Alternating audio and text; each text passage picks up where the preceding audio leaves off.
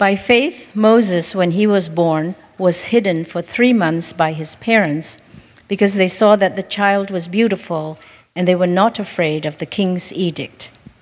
By faith, Moses, when he was grown up, refused to be called the son of Pharaoh's daughter, choosing rather to be mistreated with the people of God than to enjoy the fleeting pleasures of sin.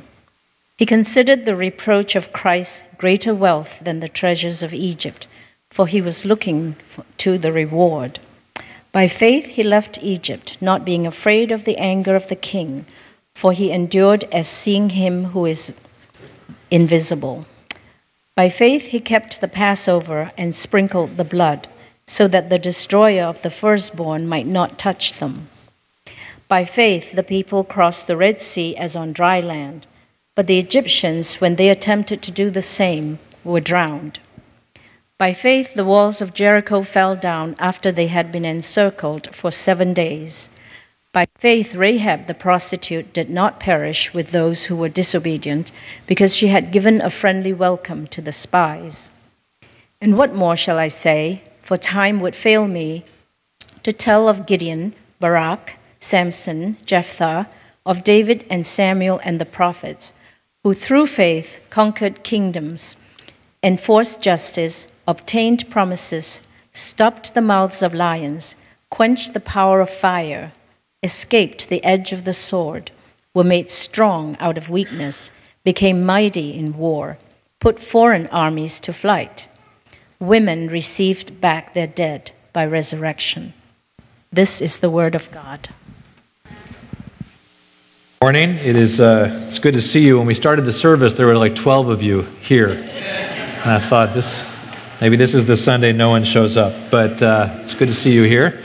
And uh, we're continuing on in our sermon series, Steady On, through Hebrews. Uh, made it to chapter 11. We've been in chapter 11 the last uh, number of weeks. We're going to continue on through chapter 11. And we've been seeing throughout chapter 11, really through the whole uh, book of Hebrews, we've been seeing the connection between faith and obedience. But today, and we're going to pick that theme up again here in the text that we're going to be looking at, but uh, there's an expanded uh, understanding of faith as well that the author gives us, and that's the connection between faith and victory. So, faith and obedience, we'll look at that, and then also this new element of faith, faith and victory. I don't know what challenges or series of challenges you've had this week, or perhaps this month, or this year um, whatever it is that you've brought with you into the service uh, today. Um, perhaps for some of you here, the main challenge that you're facing is this challenge of obedience. And you know the Lord's calling you to a path of obedience, and it's hard, it's going to be costly.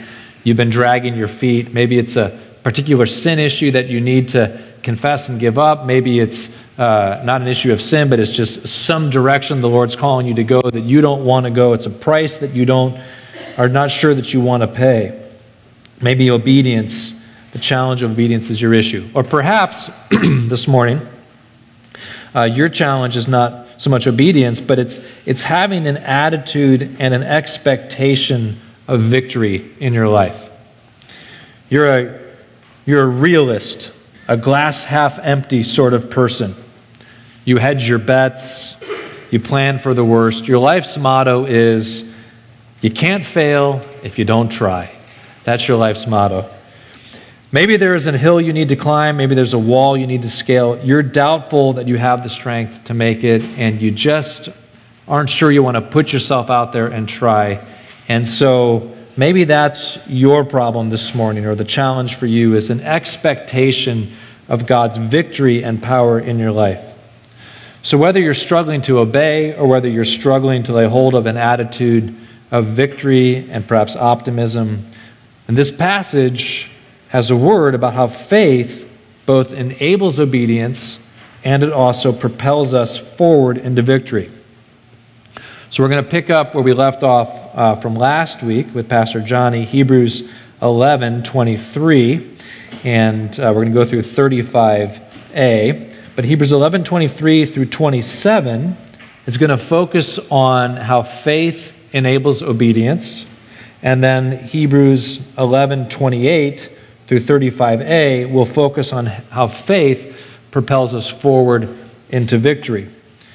And with all my sermons, I try to make them equal opportunity for both Christians and non Christians. So, whatever your, your faith commitment is here this morning, uh, your, um, uh, your commitment to Christ or not, uh, I would encourage you to listen uh, closely because I think God has a word for you in your situation this morning, regardless. All right. Picking up in verse 23, then, the first thing that we learn in this passage is that faith enables obedience. Verses 23 through 26, the author uses the example of Moses to clearly illustrate the inevitable and necessary relationship between faith and obedience. Now, the connection between faith and obedience should not be new to you if you've been with us throughout uh, the duration of the Hebrews sermon series. In fact, so much of what the author is trying to do throughout his epistle to the original audience was to make this connection between faith and obedience. So, this is going to be a bit of a review. It could be a bit of a review for you, but the author very clearly presses into this point again here, and it's a good reminder. I encourage you to recall uh, a number of weeks ago when we began chapter 11, right in the first verses of chapter 11, I made the point that faith is future oriented. Faith looks not only back over our shoulder to the historical facts of the gospel, to Jesus' life, his death, his resurrection, but faith also looks forward to God's future reward that he has promised. So faith looks back, but faith also looks forward. And really, throughout Hebrews, I would say the author of Hebrews is probably more concerned to instill this idea of future oriented faith. Confident in God's reward, faith compels us to press forward in obedience even when obstacles stand in our way. And of course, that was the situation for the original audience of Hebrews, right? Is that they had started out on the journey of faith, and obedience was getting costly for them. They were receiving persecution from perhaps the fellow Jewish community, the uh, imperial powers of Rome. But in, in either case, it was becoming difficult to persevere in obedience. And so the author has stepped in and he's trying to instill them in obedience, the path of obedience, by, by shoring up their faith in the future provision of God's reward. So the whole letter has been really to make this point. But Moses also is a good example of this principle that faith compels or encourages obedience. And the author uses the story of Moses to make this point. The author has been going out through chapter 11, highlighting kind of key high water marks throughout Israel's history, throughout the, the history of the people of God. And he's made it now, going in chronological order, he's made it in verse 23 to Moses. So he tells us in verse 23 that by faith, Moses, when he was born, was hidden for three months by his parents. Now, maybe you know the story of the nation of Israel. Maybe uh, it's new to you. Let me just give a, a brief reminder here, because otherwise you're like, why is it take faith to hide your baby for three months? Right? Well, in, in Moses' case, uh, uh, the nation of Israel, the people of Israel, Abraham's family, was incubating, as it were, in the land of Egypt. They were being uh, safely housed there until they had grown up into a great people when the Lord would bring them out of the land of Egypt into the land of Canaan, where God had promised that one day they would be. But while they were in the land of Egypt, they were growing so populous and they were increasing in power that the Egyptians began to become concerned about them. First, they tried oppressing them by making them slaves and that they still continued to expand and to grow. And so Pharaoh passed an edict, the king of Egypt passed an edict that all of the male babies that were born had to be exposed or executed. They had to be placed out into the wilderness to die. So when Moses is born, he's born in the midst of the heightened persecution that the nation of, of Egypt is now imposing upon Abraham's family, the Israelites. Well, Moses' parents did not expose Moses. They didn't have him executed, but rather they hid him away, we read, they ignored the anger of Pharaoh or the edict of Pharaoh, and they hid him away and, the, and they protected him. Well, Moses is eventually found three months later by none other than Pharaoh's daughter. And Pharaoh's daughter, rather than bringing about the execution of this little Hebrew baby that she's found, she's smitten by him. And so she takes him in and she adopts him and she raises him in her home. But Pharaoh's, but Moses' parents had hid uh, Moses away from Pharaoh because they were afraid not that he would be adopted by Pharaoh, but that he would be killed by Pharaoh. They set aside their fear of Pharaoh and chose rather to fear God once read somewhere, I don't recall where it came from, but I, I read somewhere that the fear of God is the one fear that drives out all other fear. The fear of God is the one fear that drives out all other fears. And that was the case with Moses' parents. Certainly, there would have been consequences for going against Pharaoh's edict. But they chose to ignore the fear of Pharaoh and instead to follow the path of obedience and fear of God. Well, Moses, as I mentioned, is eventually found by Pharaoh's daughter. He's adopted uh, into Pharaoh's household, and he's raised in Pharaoh's household, and as such, has all the opportunities that an adopted child of Pharaoh would have. So, all the wealth, the prestige, the privilege, the honor. He has every opportunity that comes from being a child in Pharaoh's household. But verse 24 tells us that he intentionally threw it all away when he interceded on behalf of his people. So even though Pharaoh was living the life of luxury in the household of, uh, or Moses is living the life of luxury in the household of Pharaoh, and it's going good for Moses, the persecution of Moses' people is still continuing throughout the land. And Moses, at some point as an adult, becomes conflicted in his soul and he sees an Egyptian slave uh, master oppressing one of his fellow Hebrews. And so Moses steps in, and, and in defending the fellow Hebrew, he ends up killing the Egyptian slave master. And this, of course, was a crime of murder, and it was really seen as insurrection against Pharaoh. And so Moses, in choosing to defend his people, to intercede on his people who were being oppressed, puts himself at odds with Pharaoh. And in putting himself at odds with Pharaoh, he walked away from all the treasures of Egypt. Look what the author says here in our passage about why Moses did this.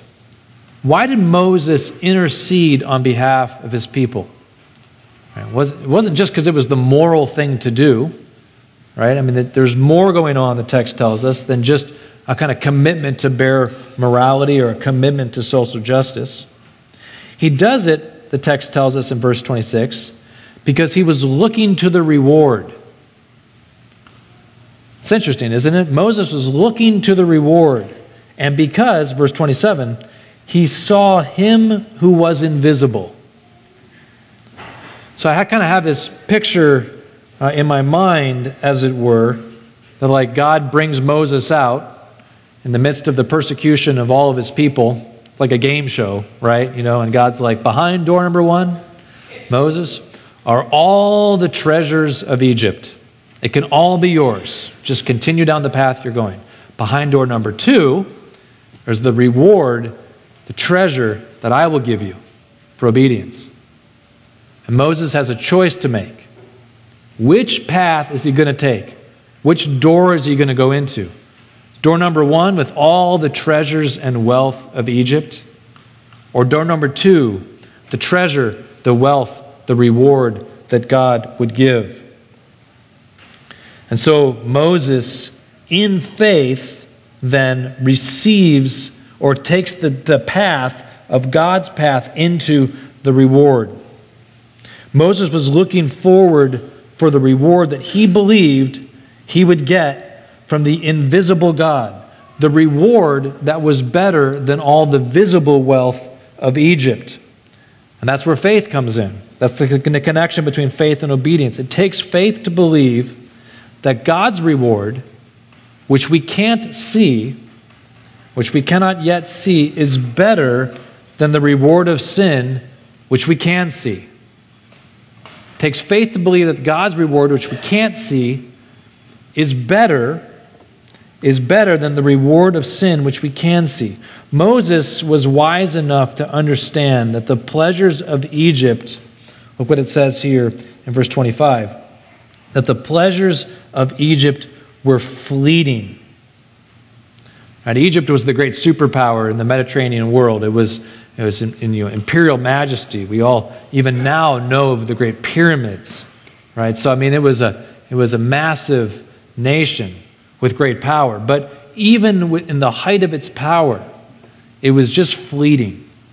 And Moses knew that Egypt and all of its wealth were just fleeting, here today and gone tomorrow like mist. But God's reward is as eternal as God Himself. Indeed, God Himself is the reward that He gives us. One of my favorite church fathers is Augustine, and uh, here's a quote that he gives along these same lines. He says this He says, For as there is nothing greater or better he has promised us himself. Think about like all that God offers us, right? All that he would give us. What does he have to give us that is better than himself? There is nothing better to give us than himself. And so, in promising us the greatest possible reward that he can give, he gives us himself. Faith in God's promised reward motivated Moses to choose the path of obedience. In the same way, faith in God's promised reward motivates us to choose the path of obedience. So here's my question for you, particularly if you were one of the folks that has been struggling with the issue of obedience. Where in your life is God calling you toward a path of obedience, even a hard, scary path of obedience? You know the answer to that question. I don't know the answer to that question. Maybe even those that are closest to you, though, don't even know the answer to that question. No one else really knows the path that God is calling you to walk, right? But it's a scary path, it's a hard path. Where in your life are you tempted to fear, like Moses or Moses' parents, you're tempted to fear the anger or the approval, perhaps, of your fellow man to the point that it crowds out your longing for God's reward. Perhaps it's at school with your peers, and you work hard to navigate those relationships, and it's complex, and you got to do certain things and be certain ways and dress certain ways or whatever it is to maintain your status with your peers, and you you find that you, you, you fear the loss of approval from your friends more than you fear the loss of approval from God. And that misplaced fear is causing you, or that misplaced faith is causing you to choose the path of disobedience. Maybe it's at work with your boss, and you fear his opinion or her opinion of you more than you fear God's opinion of you. Maybe it's a spouse or a family member. God is asking you to prioritize Him as your greatest reward, and you know that if you do it, not just like intellectually do it, but if you live out that reality of prioritizing God, it's going to cost you. Probably going to cost you relationally with somebody. Do you fear God more? Do you long for his reward the most? If it's a relational fear that is keeping you from choosing the path of obedience, think about Moses and his parents who had the, the weight of Pharaoh and all that he represented against them. And they chose instead the path of obedience in the face of fearing Moses instead or Pharaoh instead? Or where in your life does the path towards obedience feel like the path of death?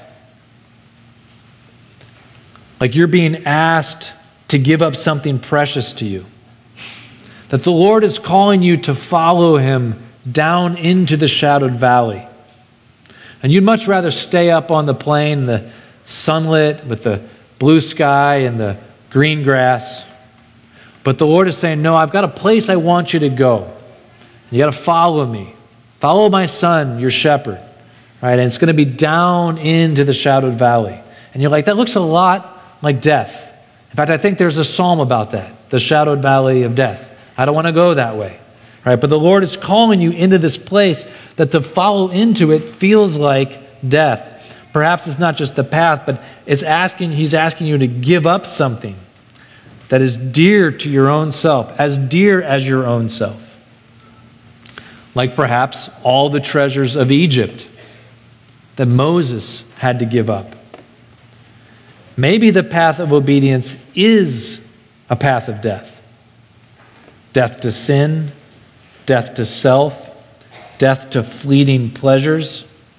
We should remember that Jesus, so many times when he was describing the way of salvation and how we accessed it, he said that those who want to find their life must be willing to lose them.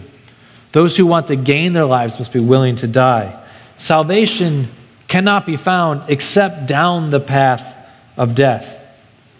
Do you believe, and here's the question, this is facing you, do you believe that obedience to God is worth it?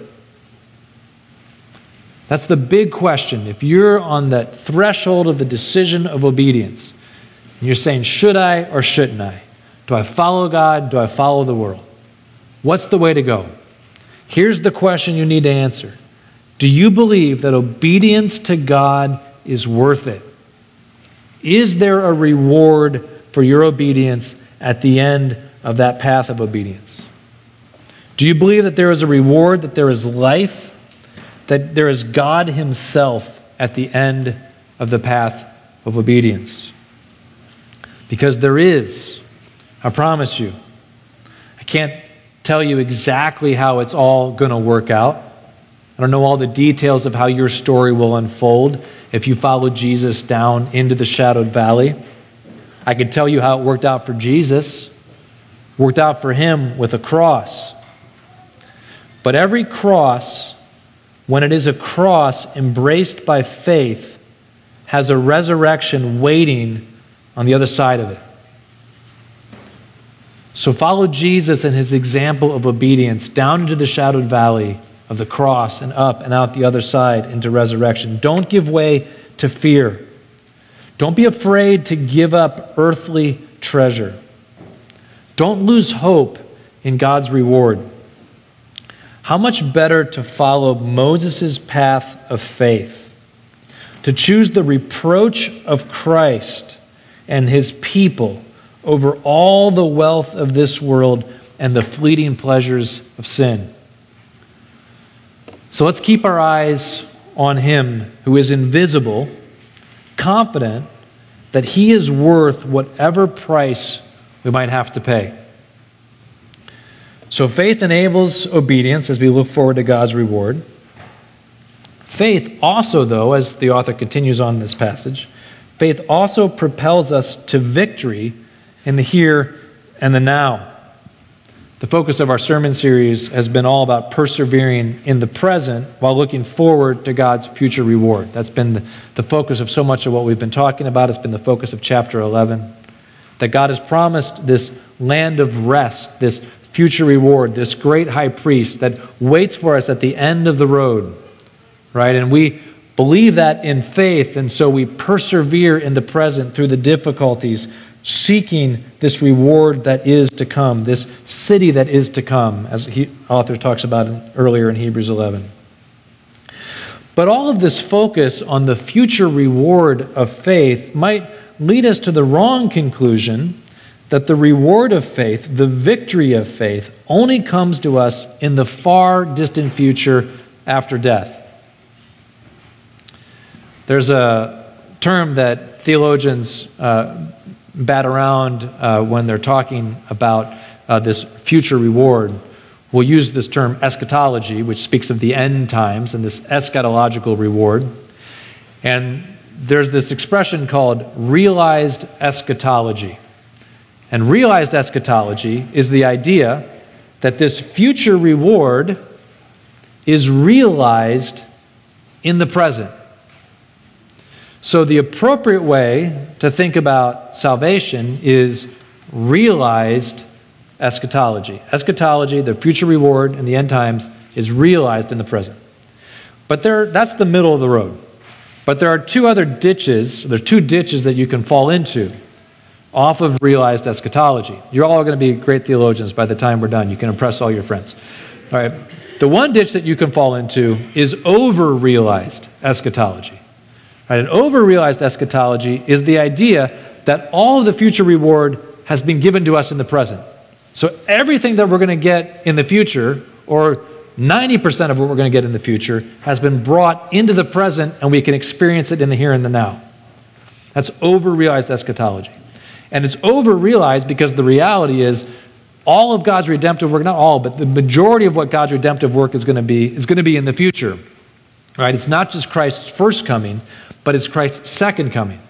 So we don't want to be over realized in our eschatology. But that's not the ditch I am worried about us falling into today. The ditch that I'm worried about us falling into is under realized eschatology. And under realized eschatology is the opposite of over realized eschatology.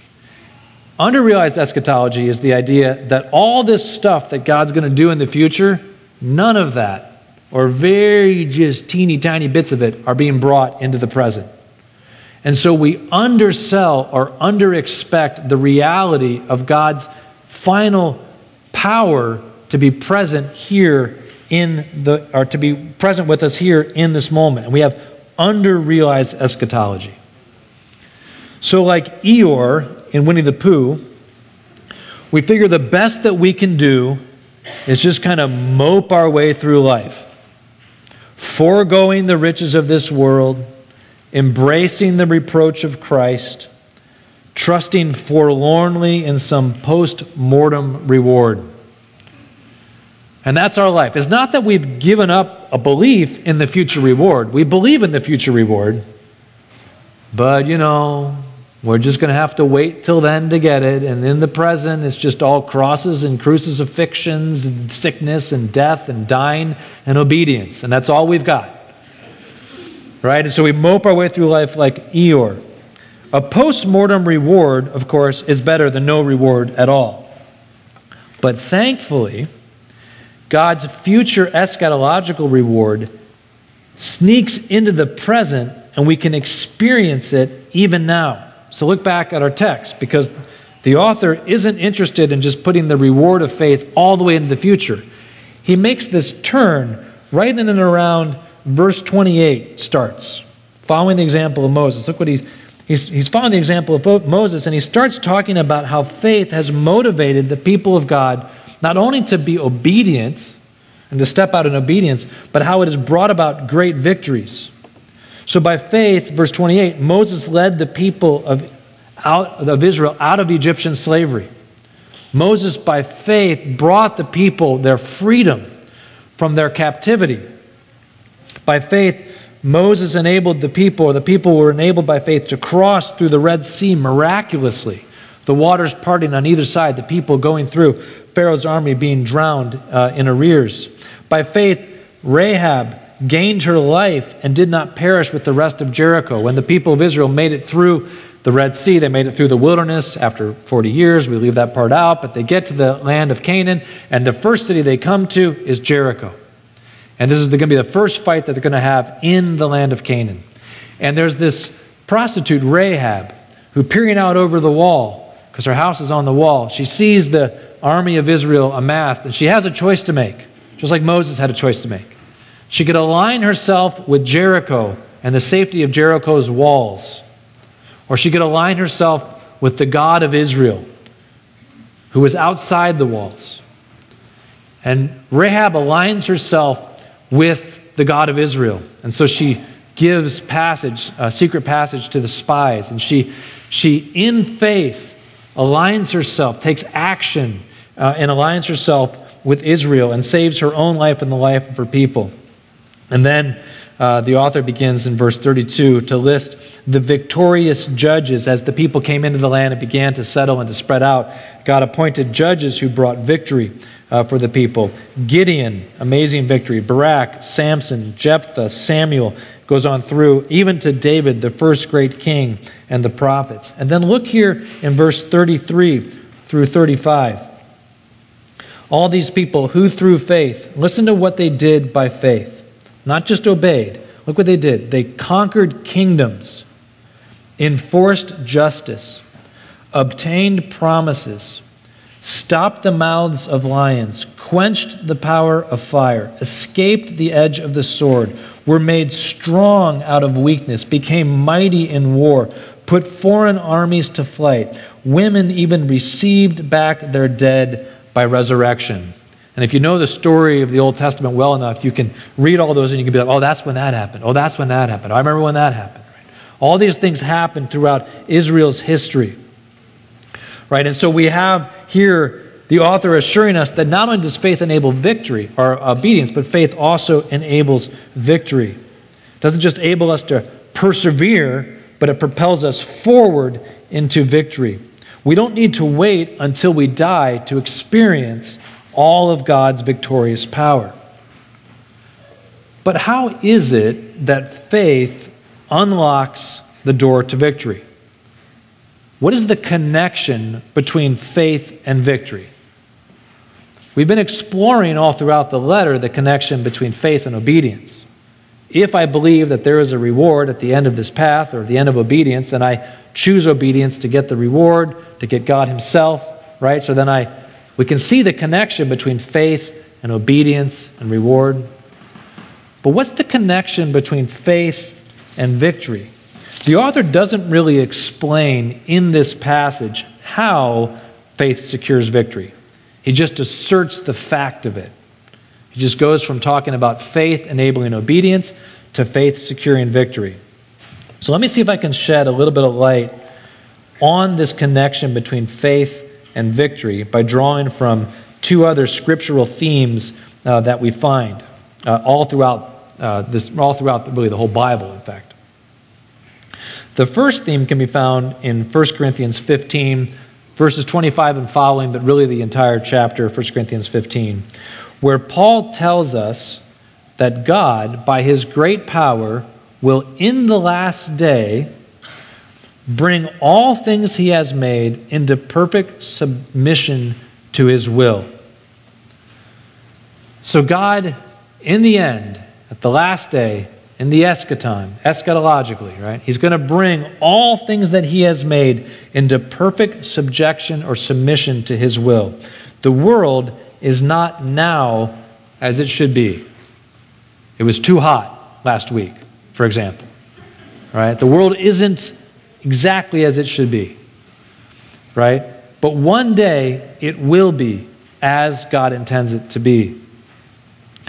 As I just noted, God Himself is the great reward of the Christian.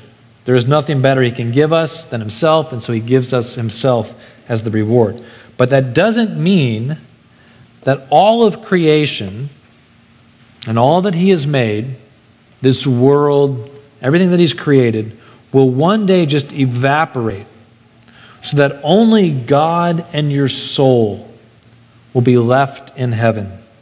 And that eternity will be a disembodied existence floating in heaven in beautiful, soothing light, beholding the infinite glory of God, listening to angels play harps.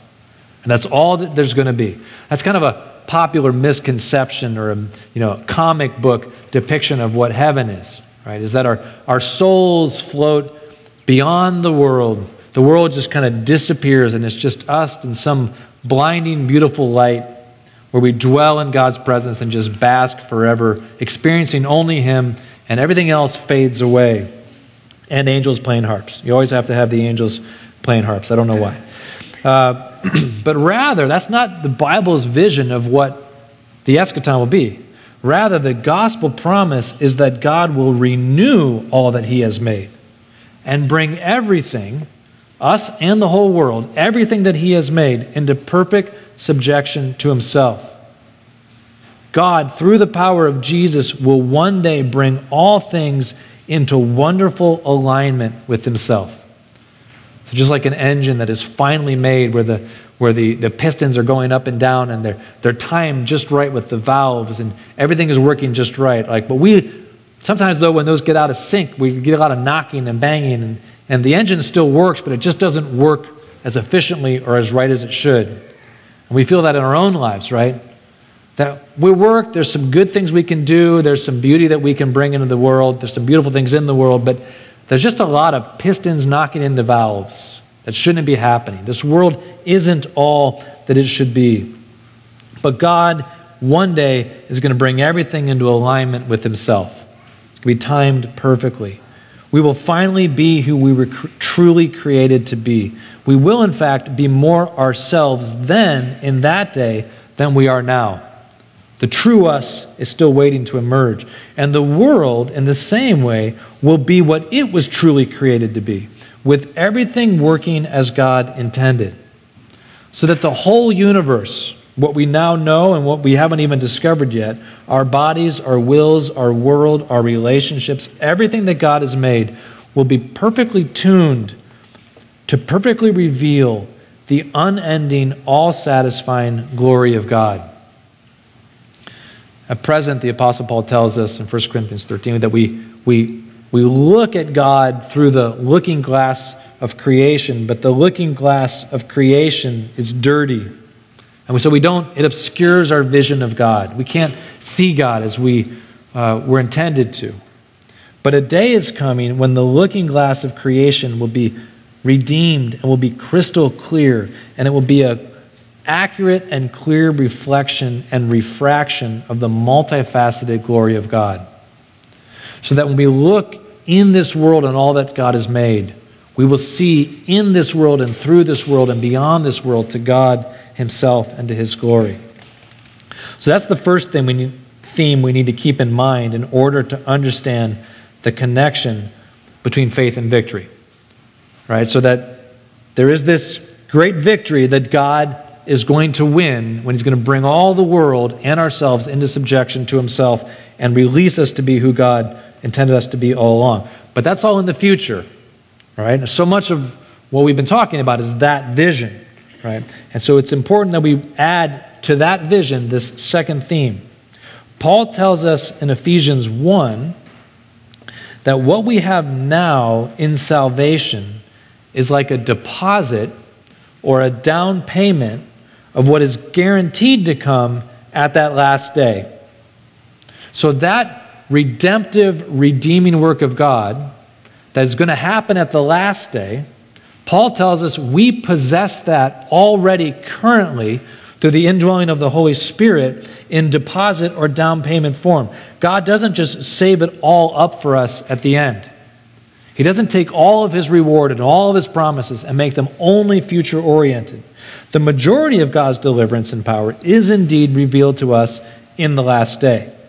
But even now, we can experience the creation subjecting, body resurrecting, world perfecting, soul delivering, relationship healing, victorious power of God for this life in the present, today, even now. God's redemptive power to restore the world and ourselves is given to us in nascent form in the here and now through the indwelling of the Holy Spirit. When we come to God in faith, we receive the gift of salvation. The gift of salvation isn't just, I forgive you, good luck, I'll see you in heaven. The gift of salvation is, I forgive you, and I'm going to begin even now involving you in my redemptive power to restore you and the world back into what I intended to be all along. So we step into God's redemptive work in faith. Faith, then, not only believes that God has a reward waiting for us in the future, but faith also believes that God is living and active in the present, working even now to bring about the world of the future in our world and in our lives. Faith in the present reality of God's last day power is the key to experiencing that power in the present. Let me say that again. Faith in the present reality of God's last day power is the key to experiencing that power in the present. When we believe that God's power is even now living and active in our lives, we are motivated to step out with confident expectation of experiencing the reality of that power. But if all we believe is that God's redemptive power is only available to us in the last day, then we won't be motivated to step out in confident expectation. Going back to another story from the nation of Israel. When they had defeated Jericho and they were about to move more deeply into the land, they had to cross the Jordan River. The Jordan River at this particular time of history was at its flood stage. It would flood, you know, annually, and it was at its flood stage. And it wasn't going to be easy to get the, this huge horde of people across the flooded Jordan River. And so the Lord called the priests, and he had the priests take the Ark of the Covenant, the, the place where God's, uh, the artifact that, that uh, revealed God's mercy to people. And he had the priests take the Ark of the Covenant and he told them to walk out into the Jordan River. And as the priests, in obedience, laid hold of the Ark of the Covenant and stepped out into the Jordan River, the text tells us that when their feet touched the water, the waters began to part. And in fact, God took the water and he piled it up at this place, this city called Adam, which was much further upriver. Hate to be living in that town at that time, but that's where all the water piled up, right? But God separated the water and the people passed on dry ground. But it's instructive to us that God did not part the water before the priests walked into it. And you can think back to when they crossed the Red Sea, God separated the Red Sea and then they walked through it. But when they got to the Jordan River, God didn't separate the Jordan River or pile all the water up and then make them walk through. He said, Walk through it first. And as they walked through it in obedience, confident, counting on God's power to intervene in that moment, God separated the water. The waters didn't part until their feet got wet. And I think it's so much like that in our lives. We would much prefer to cross bodies of water like the Israelites crossed the Red Sea.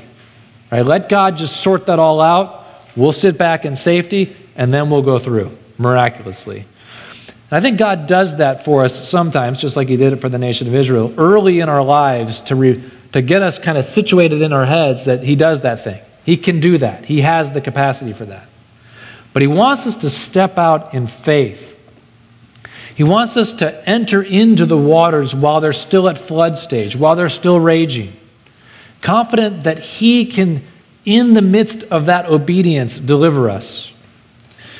When we believe that God's last day power is present even now, then we are motivated to step out in confidence and are swept up into His redemptive activity.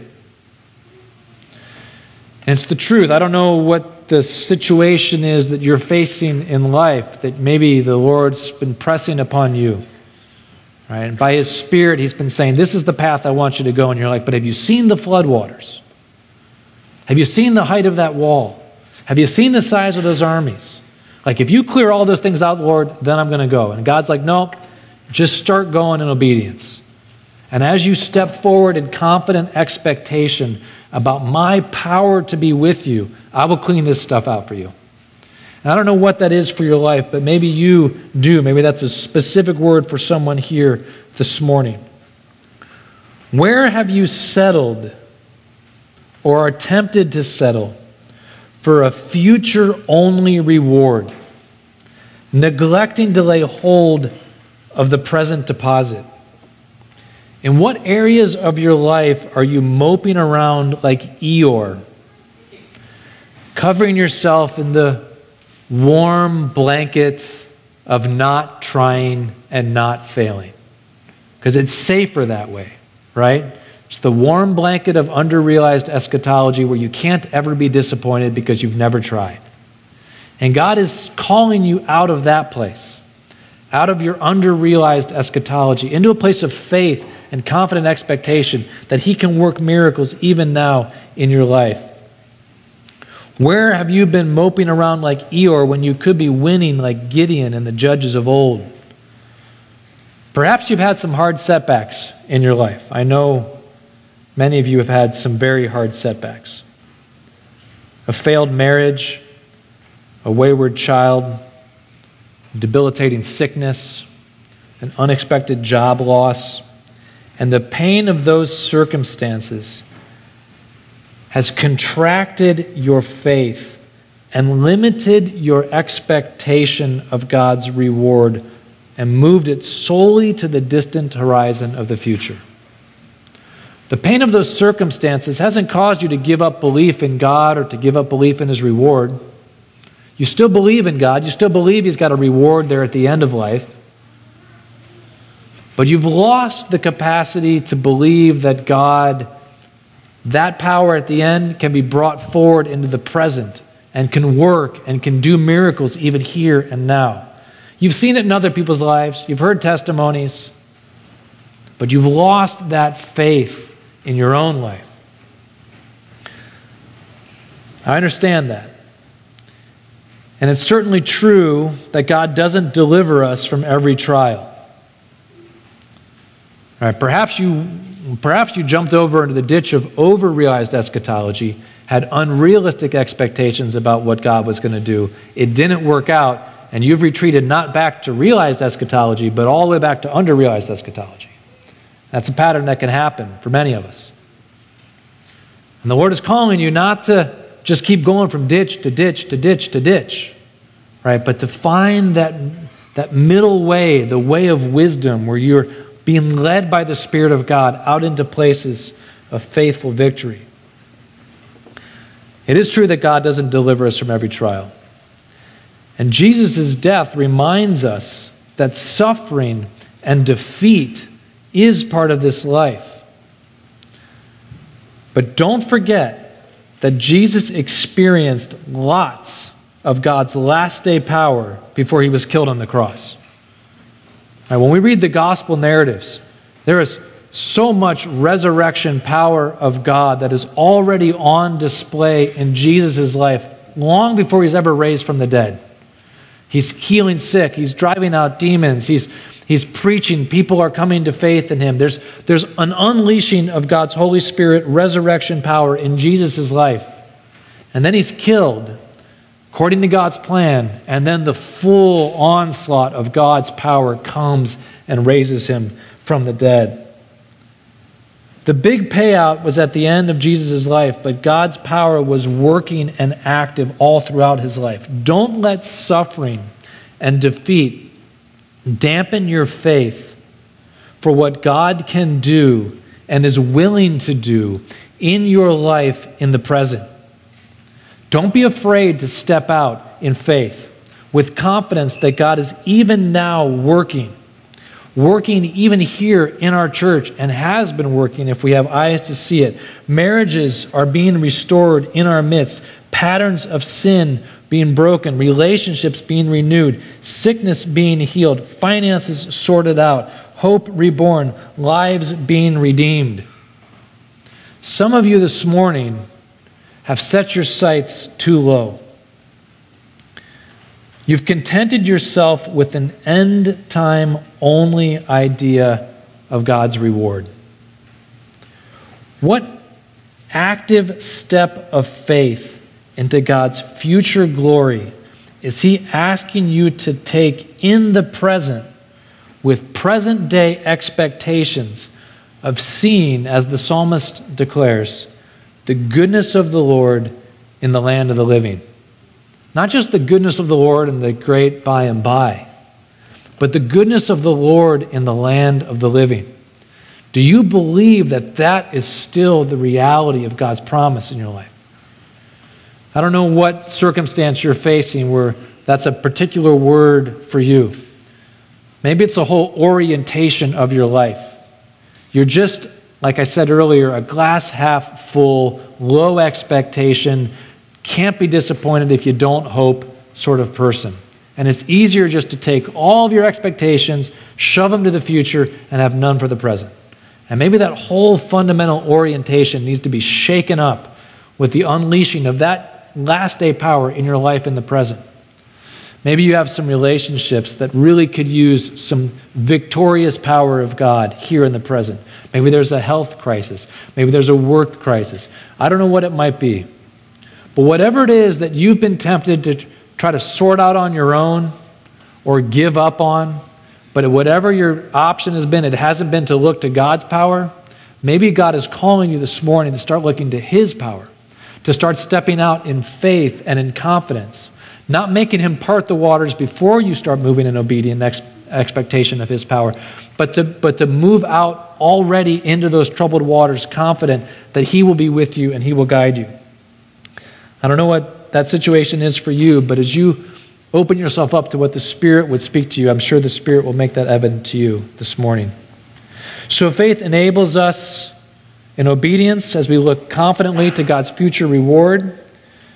But faith propels us forward to victory because God's future reward isn't only future, it's also here in the present, and we can experience it here and now. Amen? God, thank you that you have uh, given us uh, the expectation of a great future reward that allows us to persevere when things get hard here in the present. Help us to keep our eyes fixed on that unseen reward uh, as Moses, and his parents did. Lord, I pray, though, that you would help us to not just content ourselves with only a future reward, but that we would live into the fullness of all that the author talks about in Hebrews 11 the unleashing of that future reward here in the present through the power of your Holy Spirit. God, help us to not just be content to wait until the end to see your power involved in our lives, but we want to see it even here and now. So, God, pray that you would give us steps of faith to take that would open us up to receiving your power in our lives in fresh, redemptive ways. We pray this in Jesus' name. Amen.